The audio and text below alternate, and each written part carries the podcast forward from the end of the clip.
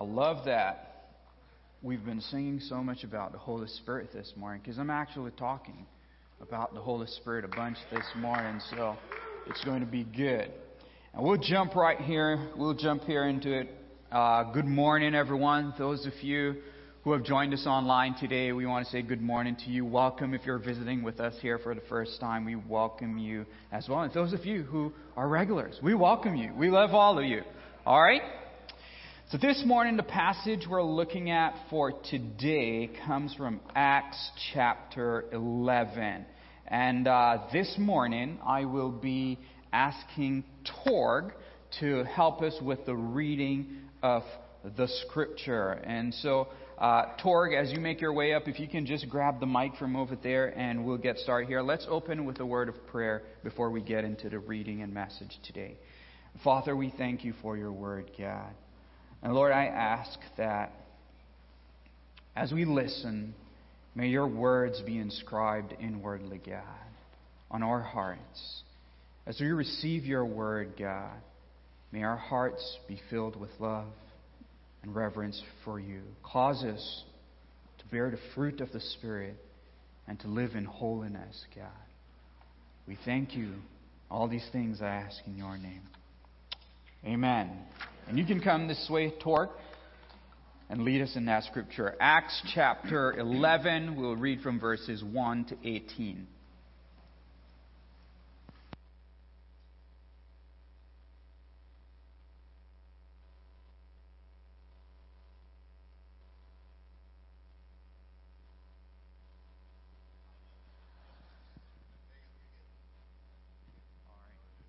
Okay.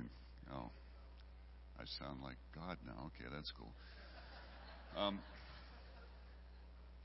yeah, so New Testament writers, when they talk about non Jewish people, they either Greeks or Gentiles is the word they use. Just thought I'd let you know.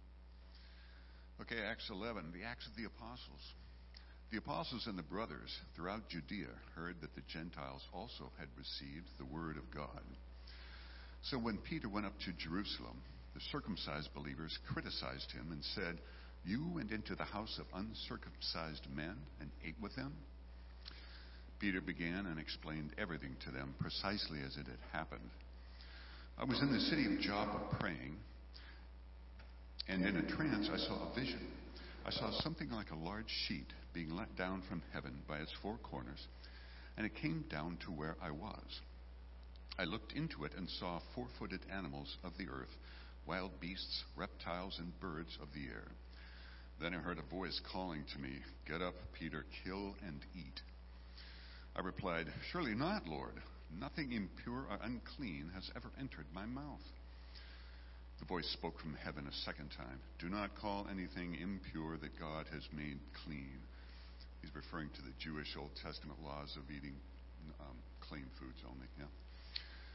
This happened three times, and then it was all pulled up into heaven again. Right then, three men who had been sent to me from Caesarea stopped at the house where I was staying. The Spirit told me to have no hesitation about going with them.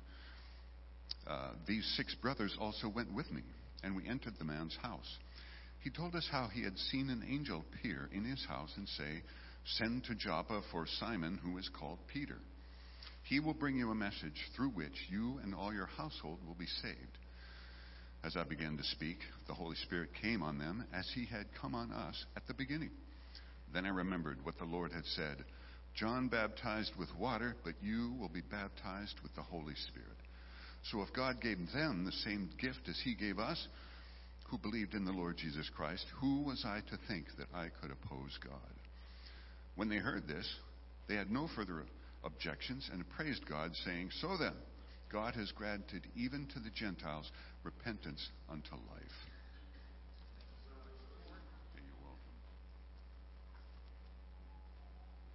Thank you. You can just hold on to it and we'll.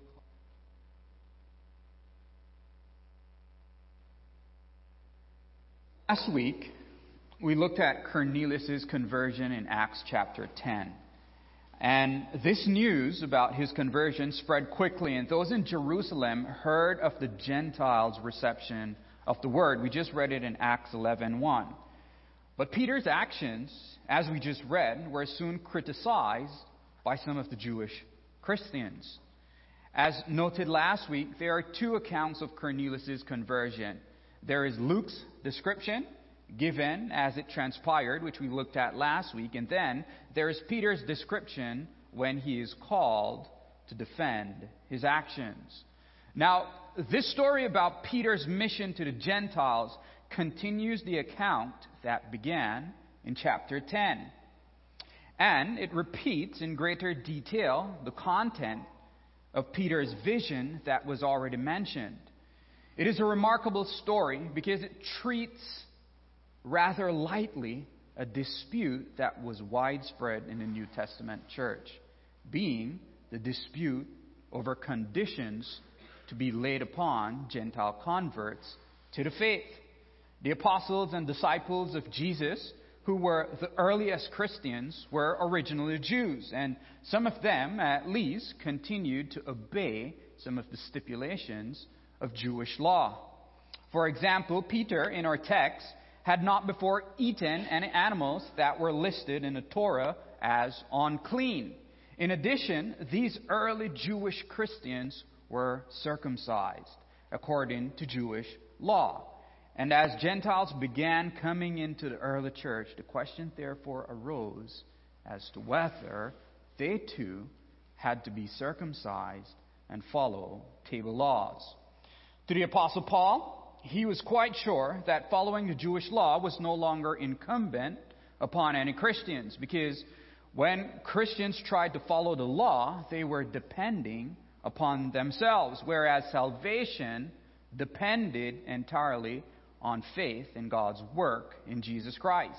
Thus, Paul's whole letter to the church at Galatia strongly condemns those who insist on the necessity of keeping Judaism laws. Galatians 1 9 says, If anybody is preaching to you a gospel other than that which you accepted, Paul writes, let them be under God's curse. And Paul's letter to the Romans emphasizes that Jews have no advantage over Gentiles. In Acts 15, however, as we'll see here in a few weeks, a circumcision party led by James insists that Gentile Christians follow Jewish dietary restrictions, a decision with which Peter and Barnabas later agreed, infuriating Paul. You can find that in Galatians 2 11 to 14. That's just for reference. But in our text for this morning, Peter has not yet given in to the circumcision party. And he has allowed Gentiles into the table fellowship of the church. And he's probably referring here to the Lord's Supper. Additionally, he has baptized uncircumcised Gentiles into the faith. And the Jews, who are members of the circumcision party in Jerusalem, consequently want Peter to explain his actions. Anyone call you to explain your actions before? This is what they were doing. This is exactly what they were doing. And so at this point, Peter repeats the account of the vision that he has received from God, and he testifies that God has given the gift of the Holy Spirit to the Gentiles who were then baptized. Therefore, Peter says in verse 17, if God gave them the same gift he gave us who believed in the Lord Jesus Christ, who was I to think that I could stand in God's way? And I applaud Peter's actions because we don't have many requirements for jo- joining the church these days, do we? Or do we? Hmm? Do we? In fact, sometimes I wonder if Jesus' earthly ministry, if it were presently in our time, I wonder if we'd probably have a hard time accepting Jesus like the Pharisees did. I mean, with whom did he associate with? Well, with all those lawbreakers and social subversives. That's who he associated with. And considering the past couple of years that we've lived through, I think that some believers too might have probably wanted to crucify him for the offense that he was. Therefore, Peter's statement is a good corrective for us. Who was I to think that I could stand in God's way? And I've been asking myself this question this week. Who am I? God, you see, chooses people whom we would never choose. He always, he's always surprising in that way. He don't go by the rules of politically correct or the socially acceptable. He singles out that strung out person or that confessed criminal in jail. He touches the life of a struggling single mother or father or the heart of a timid middle-aged spinster and he pours out his Holy Spirit upon them and cleans them for his purpose. And they show up at our church door wanting to sit at the Lord's table with us. And we, unless we belong to that circumcision party, receive them as God has already done. For who are we that we can withstand God? Who are we? The membership of the Christian church is all God's doing. Have you noticed that in our reading in the book of Acts? Hmm? It was God who sent His Holy Spirit on the Gentiles and converted them to faith. It was God who changed Saul into Paul, who converted a Roman centurion named Cornelius, just as he changed that Ethiopian eunuch to whom Philip preached and that multitude on the day of Pentecost.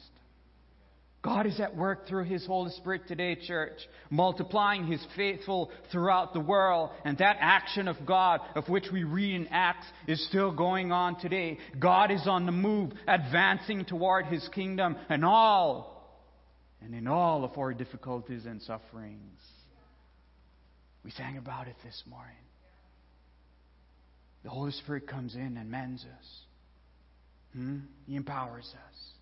In all of our difficulties and sufferings, we need to keep in mind who we are, that we are part of His plan, but also that we cannot withstand Him.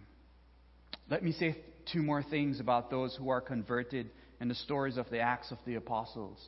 First of all, they are converted into the church. Entering the Christian life is not an individualistic occurrence. Rather, all of those early Jewish and Gentile Christians of whom we read about in Acts immediately were incorporated into a fellowship. They're incorporated into a fellowship. No one is ever a Christian all by himself or herself. Rather, they join a company of people and are called to live the Christian life within community. Loving one another, serving one another, and caring for each other. When we become a Christian, we are called to love God, but we're equally called to love our neighbor. And that neighbor, first of all, is sitting right beside you this morning. Is living right beside you today. Is working right beside you at work. That's your neighbor. As Paul writes, therefore, as we have opportunity, let us do good to all people, especially to those who belong to the family of believers. Second, conversion to the faith and into the church is never an end in itself. God does not send His Holy Spirit to convert us, and then that's the total sum of His actions in our lives. No, God converts us to a new way of life, and we repent and literally turn around. And then we walk in a new direction, guided and strengthened always for God's purposes for us. God has made us Christians in order to do the task for Him in His world. And our conversion is only the beginning of that lifelong task. By the mercy of God in Jesus Christ, He has poured out His Spirit upon us, and He has made us His disciples. You are His disciples. We have been converted and baptized. Which reminds me, if you've never been water baptized, come join us on Easter Sunday. That's about a month away from here. It'll be here before you know it. We'll be doing water baptism after church that Sunday. And what a day to celebrate water baptism on Resurrection Sunday. So if that's you, come speak to myself, speak to Pastor Dan, or stop by our welcome table in the back. We'd love to get you signed up for water baptism. And so now, looping back around to today's passage of Scripture, to me, it is striking in its similarity to that which so often transpires in the church today. The human factor is such in churches that God's vision may threaten the current power structure of a church. And at times, old attitudes and old stereotypes may prevent churches from genuinely being open to the not so gentle nudging of the Holy Spirit. And in this passage, if you remember, Peter is confronted by the Jewish Christians in Jerusalem who say to him, Why did you go to the uncircumcised men and eat with them? And Peter, he was only trying to be faithful to the things God was teaching him and to the directions in which God was leading his ministry. And at times in our humanness, I mean, I do this at times, we do this in so many ways. We seek to guard the status quo. And I have to remind myself that I work in his service and for him and not the other way around. It's not the other way around. His thoughts inform my thoughts and my actions. I work in His service and for Him. And so do you. Because when we do it the other way around, it limits the work of the Holy Spirit and it impairs our ability to be effective witnesses in the community. Now, the good news about all of this in spite of our fears and lack of trust, we cannot completely restrict the Holy Spirit's work in the church. Churches are resilient. The Holy Spirit is resilient. In spite of the human factor, there is also the divine factor at work in the church. The criticism expressed to Peter certainly did not keep the early church from growing. Why will it work today? Hmm? And the same is true for us. God will have God's way in the church today, despite our personal agendas. It is God's purpose that will be fulfilled in the life of God's church. But for us, there are some things we can focus on that will enable our churches to be more effective in that. And today's scripture passage can lead us right to those objectives. The first one is this seek a vision from God. Everyone who comes to church has their own idea of what church should be or what one wants the church to be. And the challenge then is to derive unity in the church with people who have such divergent views regarding the church's missions. And that unity comes from our relationship to Christ and a desire to please God. So if each one of us genuinely seeks God's purpose for the church, our vision of what the church should be will come from God Himself by allowing God's Spirit to work in our lives and to shape our understanding of what God wants to accomplish through the church. Only then can we work together to, develop one vision for the church, a vision that comes from God.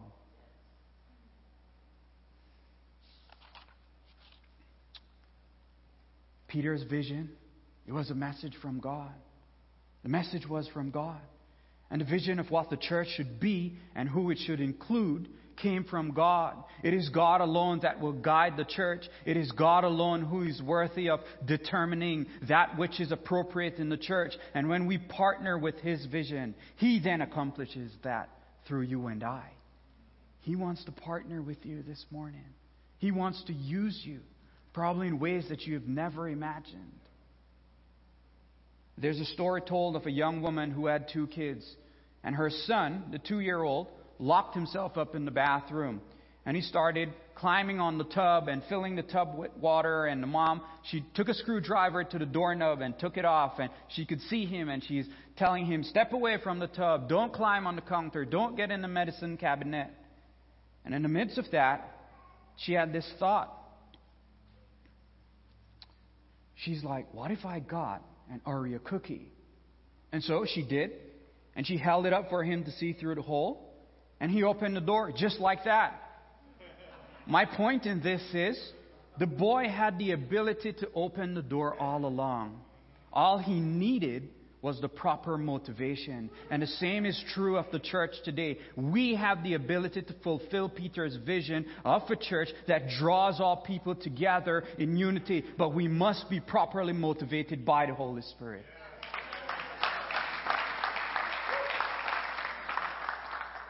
It will require that we set aside our personal agendas and perceptions. I talked about this last week and seek God's agenda for the church.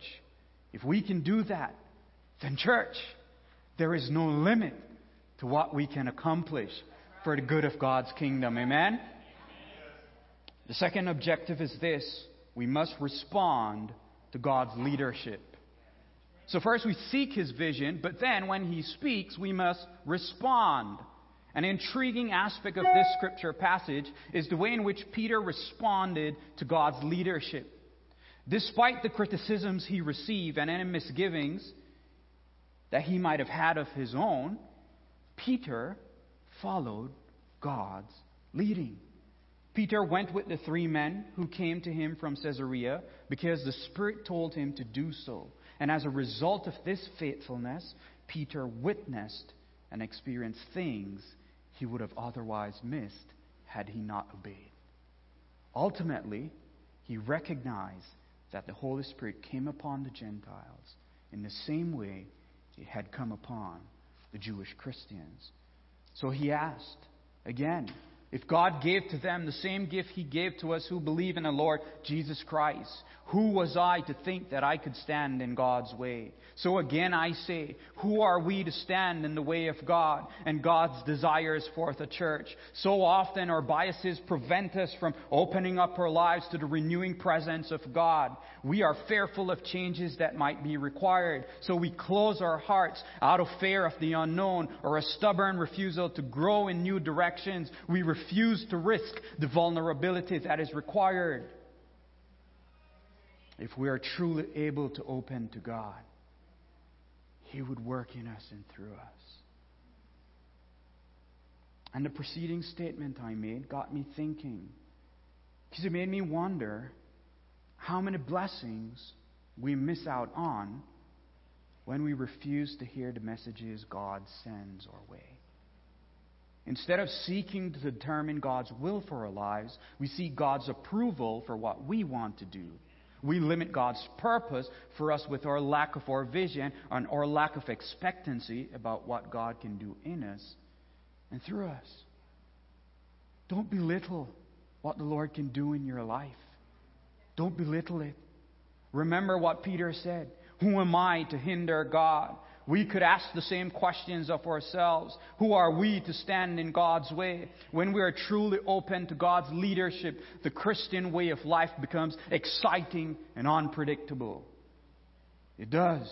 As we learn to trust God in God's direction for our lives, we will discover blessings and new meaning for our lives that can far surpass our greatest expectations. That brings me to insight number three expect God's blessing. Expect His blessings. We must learn to live with expectancy and hopefulness about what God has planned for us. If we genuinely trust in God's provision, we will be excited about what the future holds for us. Regardless of the circumstances of our lives, we can look to the future with great anticipation about the things God will teach us and the ways in which God will sustain our every need. I mean, for parents in the room or even grandparents, or for those of you who have seen parents raise kids, when a child is raised or growing up in a loving and supporting environment, does that child worry about the future or what the future will bring? No. They don't. Their parents provide for all needs physical, emotional, and social, and they always have. So life is a joyous adventure to be shared with their loved ones, and she and he eagerly anticipates the new experiences that each day will bring. One of the blessings for Peter was seeing the way God brought Cornelius and him together in such a masterful way. He heard Cornelius tell of the angel's appearance to them preparing them for Peter's visit. God had been working in both of their lives, bringing them together. And at the moment that was right, according to God's plan, He did it. Church, when have you experienced God's hand in your life in such a way? I'm sure if we were to ask this morning, you can tell so many stories of His faithfulness in your life. God unexpected ways and God's impeccable timing is perfect. It's perfect. Therefore, we must expect the unexpected with God. We too will receive unexpected blessings if we can develop God's vision for the church, if we will respond to God's leadership, and if we will have a high level of expectation regarding what God can do in you and through you, regarding what His Spirit can do in you and through you. With these objectives, our experience in the church will be meaningful and fulfilling. And may these words of Paul be your guide. There is one body and one spirit, one hope, one Lord, one faith, one baptism, one God and Father of us all. Theologian and author Timothy Dwight wrote these words 200 years ago, yet they continue to resonate in my heart. He writes, I love thy church, O Lord, the house of thine abode, the church or blessed Redeemer saved with his own precious blood. Friends, the local church is God's best hope for humanity. And it continues to have my thoughts and prayers and deepest devotion. I love the church, and I know many of you do too. So let's continue to lean in and respond to God's leadership. Let's take a look here at the remaining verses. Toward, would you join us up front and read through to the end of the chapter, verses 19 to 30?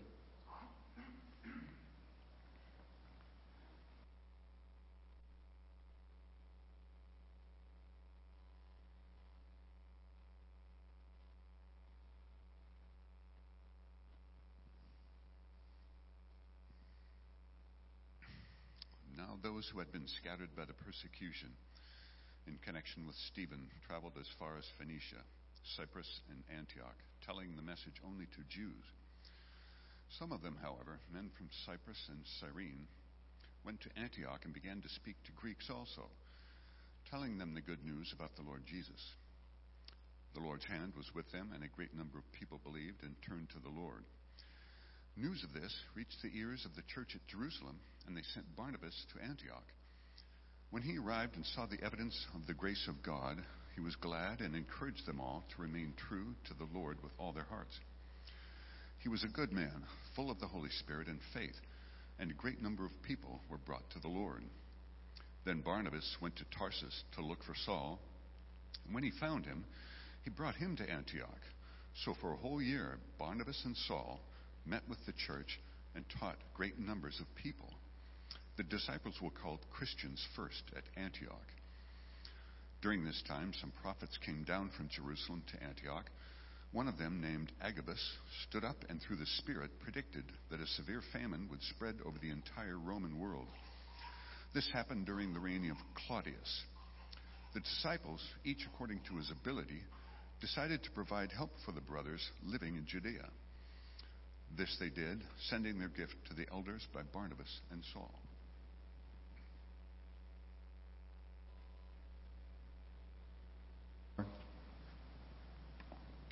So, before moving forward with the story of Peter, I want to note that most of the disciples were only interested in preaching the gospel to the Jews in diaspora at that time. But later, after Peter's experience with Cornelius, other disciples went out specifically seeking Gentile converts. Their ministry was to the Gentiles. This willingness to engage the Gentiles was the result of Peter's testimony. And as a result of this movement, the church in Jerusalem is still skeptical of this response and wants to verify it for themselves. So they send out Barnabas, a devout and learned Jew. Remember, Barnabas was a friend of Saul who introduced him to the church in Jerusalem following Saul's conversion. So in Acts 11:22, we see that no one's directing all that's happening other than the Holy Spirit. I mean, I think that's a great thing. Like, why do we need to send Barnabas to check it out? But they send Barnabas. And Barnabas is called the son of encouragement. And he was a leader in the church in Jerusalem. And this would be like sending one of our pastors down the road to find out what's going on. And so Barnabas showed up there, and when he saw what the grace of God had done, He said, Hey, we need to rein this thing in and stop it. No, church, he was glad. Barnabas wasn't exactly sure what God was doing, but he knew that God was doing something amazing, and he was glad. I know my reaction at times. I can have a tendency at times when I see God doing something outside of the box that I'm not uncomfortable with to kind of feel skeptical and try to rein it in and kind of want to box it in. But I got to remind myself just as Barnabas realized that if God is working, then I am glad. And he informed my thoughts and my actions. It's not the other way around. And so I need to align with what he is doing. I need to align. Friends, God was building a launching pad for the church to remain not only in Antioch, but to explode both in Antioch and to the surrounding areas on the utmost parts of the earth.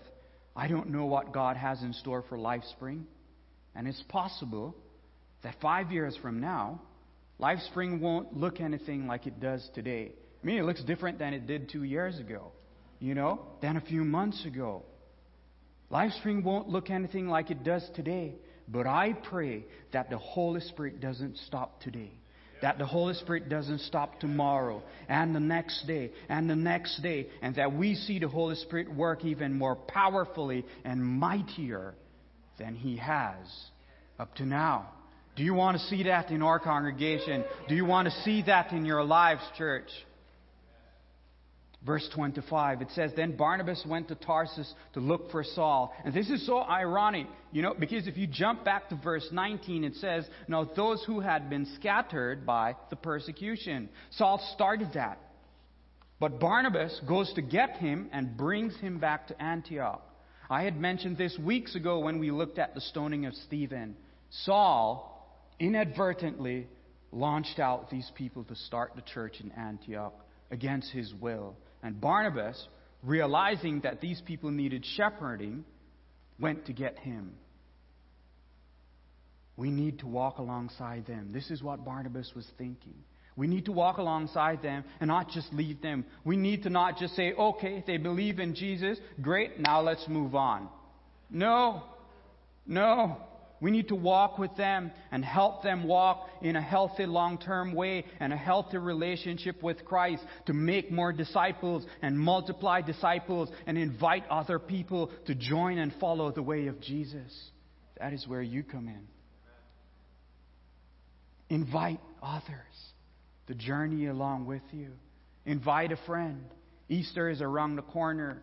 I mentioned this last Sunday, but we'll be giving you some invite cards. But even from now, I want you to be thinking, who will you invite? I mean, and you don't even have to wait until Easter. You can bring them next Sunday.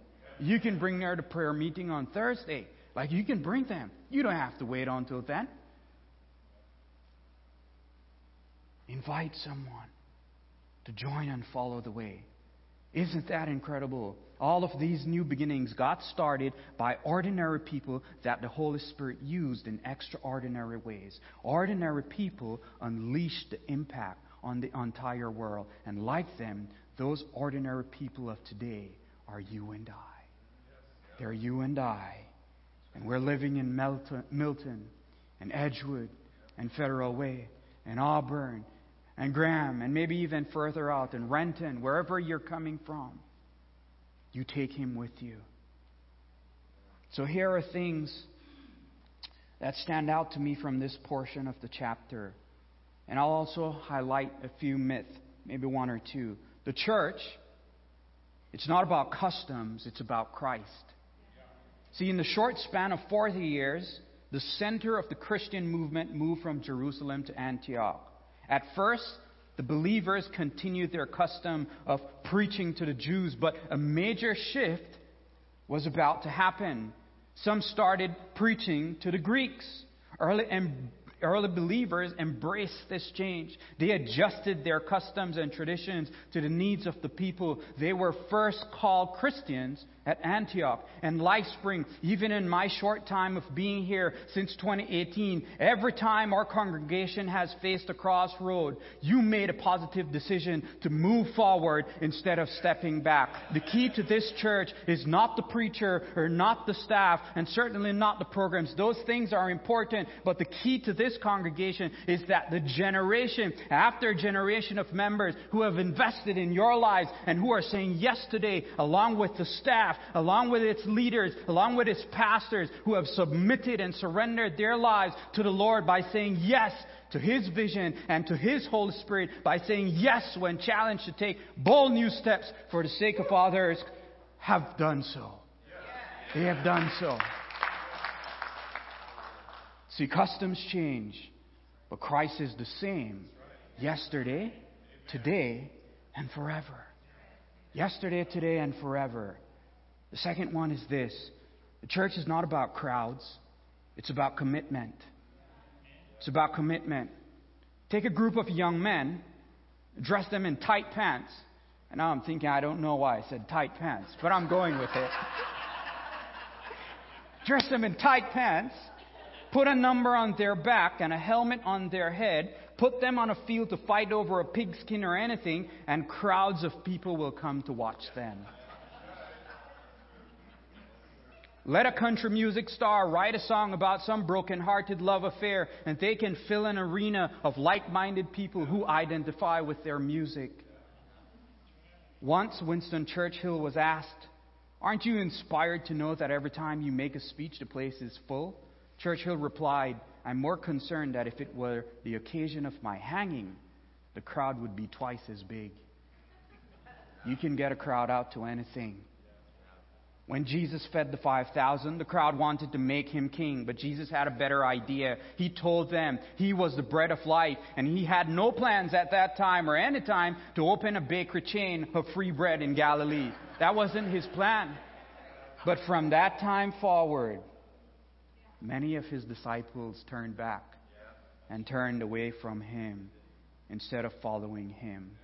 And this is the first myth, I think, that we come across at times that, you know, no one wants to make a commitment anymore. I hear this from time to time, and that we are a society of option tenders. And we do have those things, but look around this room. Like, like really, look around. Look around this room. Look around this room. We have people in here who are committed. 30 years ago, a movement started in America to develop church for those who dislike church. After doing careful research, they discovered that certain people didn't like attending church, where people asked your name, where they collected tithes and offerings, and exposed you to boring music. So, a whole group of entrepreneurs started churches for the unchurched.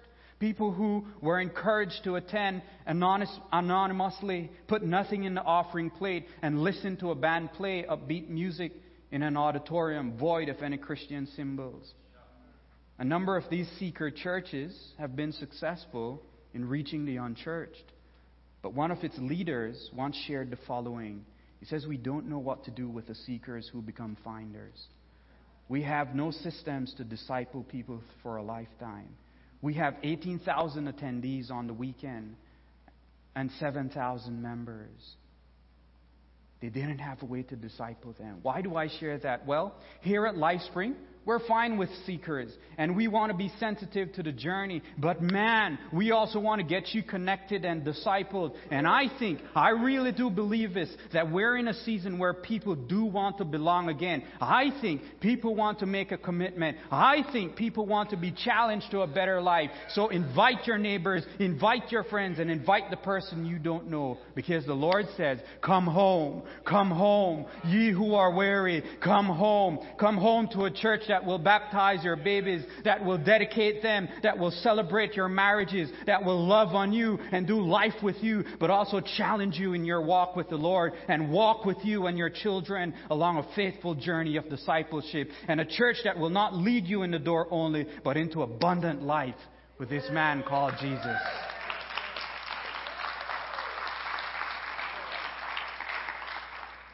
See, the truth is, I believe that people want to do what they can to relieve the suffering of the world.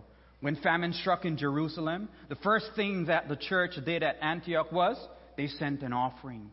And LifeSpring, you guys have done that, and we will continue to do those things. Antioch sent an offering. Why? Jesus said this The Son of Man came not to be served, but to serve and to give his life as a ransom for many. No one stands taller than when they stoop to serve. And talk about serving like, don't get me started. I can have our leaders raise their hand and they'll get you signed up for something to serve here. So if you want to serve, we have kids, we have youth, young adults, outreach, tech and media, care team, security. There are so many ways to serve church. Let's get connected and do this together for this new season that the Lord is walking us into. Last one is this. Church is not about entertainment. It's about eternity. I mean, do you ever wonder how people down here who are critical of church plan to enjoy worship in heaven? You know? Like, don't get me wrong, church needs to be relevant, and pastors need to be sensitive to the struggles of the congregation, and music needs to reflect the triumph songs of life, but holiness is more important than hype. It is something different from a momentary high. Holiness is a way of life. It's a condition of the heart that can make you laugh and even cry in the difficulties of times. But more often, it leaves you pondering things in your heart and pushing through in the difficult seasons.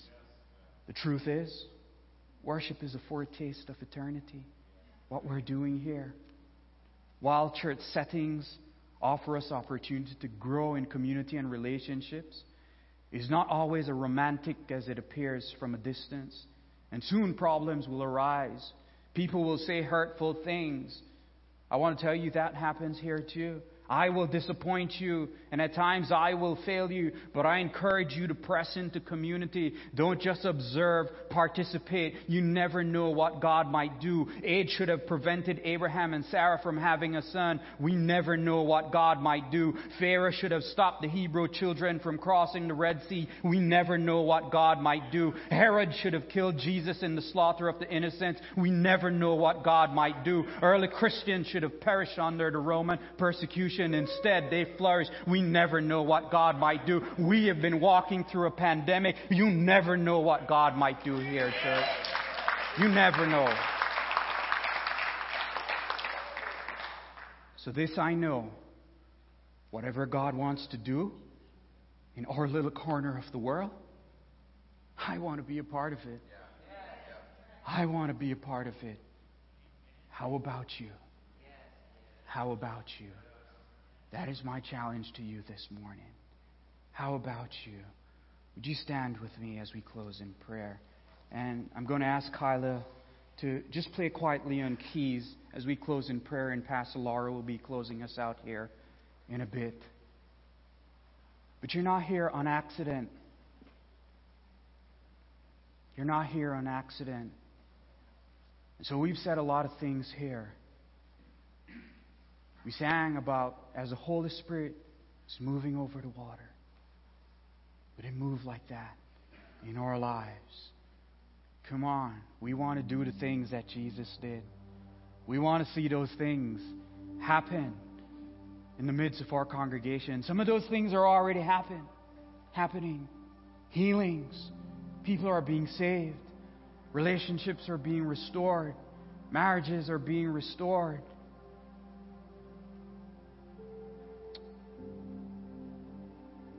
As you're standing in here, I'd ask, put your hand on your heart. How about you, even those of you who are tuned in online? Let us close in prayer. God, we thank you for the power of your Holy Spirit, Lord. That that which you did, it also living and alive in us today, God. And so, Lord, as we going to this new season, this new thing if you're stirring up in our hearts and here at LifeSpring and in churches around us and in this region, God, and across the world, Lord. I am saying that I want to be a part of it. I am saying that we want to be a part of it. I am saying that LifeSpring wants to be a part of that, God. And so would you come, Holy Spirit? Fill us to overflowing. There are talents that is in here that hasn't been t- tapped into just yet. There are leaders that are in here that haven't been tapped into just yet. There are people who are yet to be sent. And God, we are ready for that, Lord. We say we are ready. We thank you for your word. In your name I pray. Amen.